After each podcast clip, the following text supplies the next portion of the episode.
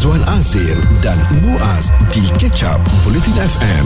Kami nak bercakap tentang rokok seludup yang sekarang ini menjadi pilihan kepada uh, perokok-perokok tegar kita ni mm-hmm. kerana harganya yang mungkin lebih murah lagi. Uh, namanya pun dah rokok seludup, Betul. maknanya mereka melepasi cukai, bukan melepasi kerana dilepaskan ya, tetapi mereka carilah jalan tikus ke, jalan bawah tanah ke, jalan mana sekalipun untuk melepaskan rokok-rokok berkenaan daripada bayaran cukai dan kemudian dijual di pasaran. Bukan lagi pasaran gelap tetapi pasaran secara terbuka. Kita memang faham cukai yang dikenakan ke atas rokok ni tinggi ya Izwan eh. Hmm. Uh, satu ialah untuk mengurangkan orang isap rokok dan satu lagi ialah kalau dah ada cukai maksudnya mendatangkan keuntungan lah kan.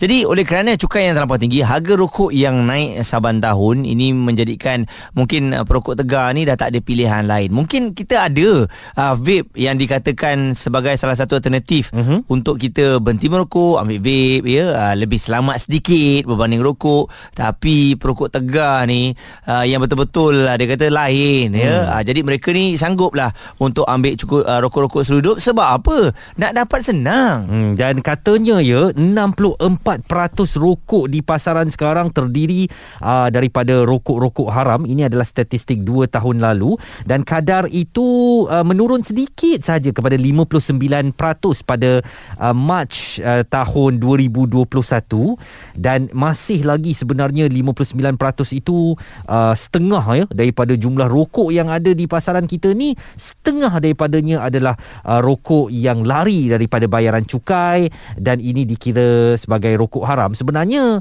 dia orang kata tak ada masalah pun sama je rokok yang bayar cukai ke rokok yang tak bayar cukai ke Mm-mm. tetapi saya agak uh, concern tentang aspek keselamatan rokok itu sendiri mm-hmm. eh kerana dia tak melalui tapisan kerajaan dan sebagainya jadi mungkin kadar nikotin tar dan sebagainya di dalam rokok berkenaan ini saya cakap sebagai orang yang tak isap rokok lah ya. Okay. cuma pada pandangan saya saya rasa rokok-rokok ini tidak diteliti dahulu oleh kerajaan sebelum digunakan oleh pengguna dan ini boleh bukan sahaja membahayakan keselamatan mereka tetapi uh, juga melahirkan satu kelompok masyarakat yang terdedah kepada bahaya akibat rokok-rokok yang tidak dinilai oleh kerajaan ini. Tahukah anda Malaysia adalah negara yang tertinggi dan ke-8 terbesar di dunia dari segi jumlah rokok seludup. Ha ini bermakna uh, memang uh, demand yang begitu tinggi dan uh, dikabarkan tiada pasaran lain yang dapat menyaingi atau menghampiri Malaysia kerana pasaran rokok seludup terbesar seterusnya ialah Brazil. Hmm. Jadi kita bukan sesuatu yang boleh kita banggakan lah man. kita mendapat uh, top 10 tapi benda-benda macam ni ianya mungkin mendatang, mendatangkan kemudaratan dan juga kita yakin um, caranya adalah satu untuk mengurangkan kita isap rokok lah tapi kalau ada demand dan ada supply saya rasa perkara ini sampai bila-bila akan berterusan stream catch up bulletin FM bersama Fokus Pagi Izwan Azir dan Muaz di bulletinfm.audio kalau yang merokok tegar tu uh, kadang-kadang kita bukan nak marah pun Izwan eh. Hmm. sebab ini kesedaran bersama lah kalau suatu hari nanti mereka nak berubah mereka akan berubah. Betul? walaupun kita dah beri nasihat banyak kali. Cuma masalah sekarang ni uh, rokok-rokok dan satu lagi dia ambil pula rokok sudu uh, dan itu masalahnya ya. Kerana 2 tahun lalu Malaysia sekali lagi menjadi tajuk berita global apabila firma peneraju kajian strategik pasaran Euromonitor International meletakkan pasaran rokok seludup dan penjualan yang berleluasa di negara ini sebagai terbesar di dunia. Ketua Kanan Penyelidikan Tembakau Euromonitor International Shane McGill berkata hampir 65% atau 2 per 3 daripada keseluruhan pasaran tembakau di Malaysia adalah rokok tidak sah pada 2019 dan kita nak dengarkan pandangan daripada Pangkat Kumar. Beliau adalah pengarah urusan Data Matrix Research and Information Center Sendirian Berhad mengenai isu yang sama statistik uh, yang dikeluarkan pada tahun 2014 insiden penyeludupan rokok uh, illicit trade ni berjumlah uh, 1 per 3 atau lebih kurang 33.7% tapi pada tahun 2020 nilai penyeludupan ya, atau kadar penyeludupan di pasaran telah meningkat secara mendadak. Sekarang kita lihat statistik uh, mengatakan pada tahun lalu kadar penyeludupan telah naik hingga 63.8%. Dan sampai kita dilihat di mata dunia uh, sebagai uh, sebuah negara yang mempunyai kadar penyeludupan yang paling tinggi di dunia. Mm-mm. Dan kalau kita lihat juga ya um, oleh kerana rokok-rokok palsu ni rokok-rokok seludup ni juga hmm. mereka boleh mengaburi mata kita seolah-olah ianya seperti uh, rokok Sebenar. yang betul. Betul. Ha, jadi antaranya beli stem cukai rokok original dikeluarkan Jabatan Kastam Diraja Malaysia dalam kuantiti kecil sebelum mengulang cetak uh, jutaan keping stem palsu. Jadi sebenarnya mengisap rokok uh, rokok tu sendiri dah suatu tabiat yang tak sihat lah ya.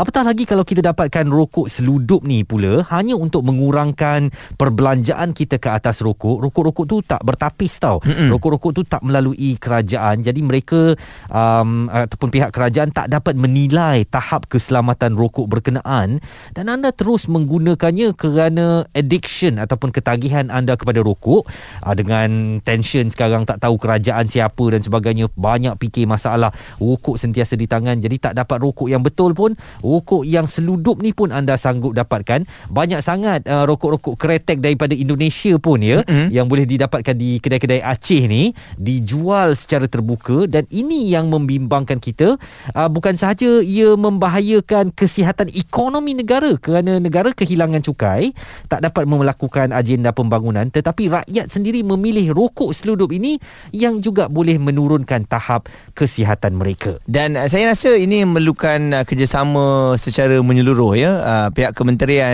uh, KPDNKK contohnya lah harus uh, melihat uh, rokok-rokok ini dan juga ada pemantauan yang berterusan. Dan satu lagi uh, kalau perokok tegar dia akan kata kenapa um, kerajaan berikan cukai yang tinggi. Hmm. Jadi kalau cukai itu tak dikenakan tinggi, harga rokok tu biasa, kami pun akan beli rokok yang original, maksudnya rokok yang sah. Yelah. Jadi bila dah tak ada option lain hmm. uh, dan kebetulan ada kat pasaran pula, lepas tu mudah untuk didapati.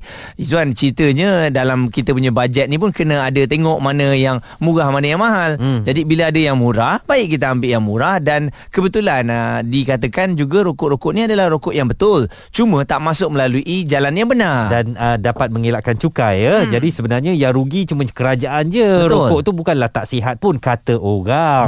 Uh, rokok tu tetap rokok juga ya kata orang. Jadi sebenarnya kita mahu rokok itu lebih terjamin kalau betul-betul awak nak isap maknanya uh, ianya telah pun melalui tapisan kerajaan. Kerajaan tahu tahap uh, kandungan bahan-bahan yang ada dalam tembakau itu selamat untuk konsumsi pengguna dan mungkin aspek penguatkuasaan juga perlu dipertingkatkan. Jadi sekejap lagi kita nak dengarkan pandangan daripada Ketua Polis Kelantan. Bagaimana agaknya kawalan penyeludupan rokok ini rentas sempadan dilakukan? Ah, jadi terus dengarkan. Dengar ulangan perbincangan fokus pagi Izwan Azir dan Muaz di kecap bulletinfm.audio. Kita sedang bercakap tentang lambakan uh, rokok uh, seludup ini mm-hmm. yang nampaknya berterusan dan memerlukan penguatkuasaan yang lebih kukuh lagi daripada mungkin Jabatan Kastam ya untuk mengelakkan rokok-rokok ini diseludup masuk dan dijual. Sekarang kita tak panggil pasaran gelap lagi. Ianya boleh didapatkan di mana-mana saja.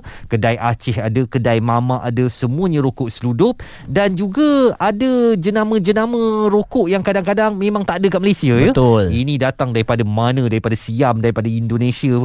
Semuanya untuk pasaran tempatan mm-hmm. dan ianya sudah bukan lagi menjadi rahsia uh, dan bagaikan begitu berleluasa sekali uh, seperti tak ada masalah pun menjual rokok-rokok seludup ini. Bila tak ada masalah Maksudnya penguatkuasaan tu ada Mungkin cuba tak cuma tak ketat Dan uh, perkara itu terus berlaku Dan rokok-rokok seludup ni Lebih banyak pilihan Berbanding dengan uh, Di market-market yang ada ni kan Hmm. Dan uh, terbaru juga Polis menggagalkan kegiatan Penyeludupan rokok Dengan nilai rampasan keseluruhannya Lebih 2 juta ringgit ya Wow. Dilampui syarat Simpang 4 Jalan Sungai Rengit Kota Tinggi Mhm. Dan Ketua Polis Daerah Di sana di Kota Tinggi berkata Atas maklumat Pasukan uh, polis dari Unit Risikan Pasukan Simpanan Persekutuan uh, Telah pun uh, menahan Lori jenis uh, Hino Yang dipandu seorang lelaki berusia Dalam lingkungan 40-an Jadi saya rasa di selatan semenanjung Malaysia ni rokok-rokok seludup banyaknya jenama daripada Indonesia. Hmm. Macam-macam lah Suria lah ya. Hmm. Entah macam-macam lah. Dan mungkin yang di Kelantan pula ataupun di utara Perak banyak rokok-rokok Siam, Siam. pula ya. Ha, jadi ini yang menjadi pilihan uh, pengguna ataupun perokok di Malaysia kerana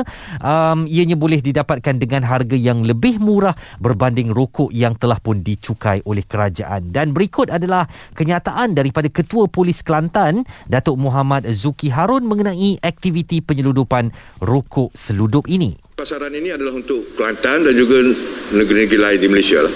kerana rokok ini agak popular uh, pertamanya dua jenis jenama ini iaitu Saad dan juga John J. Davy eh.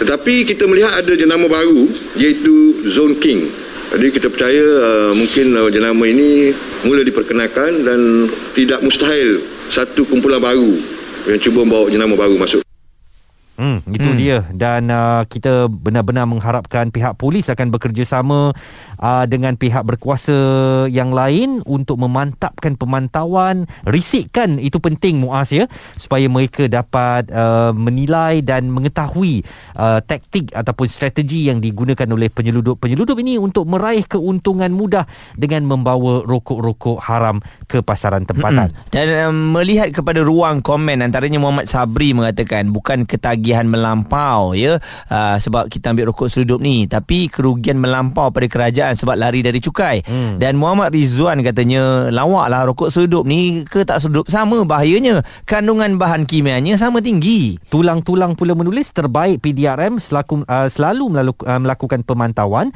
Tonto tu jangan bagi muka sumbat terus masuk dalam penjara.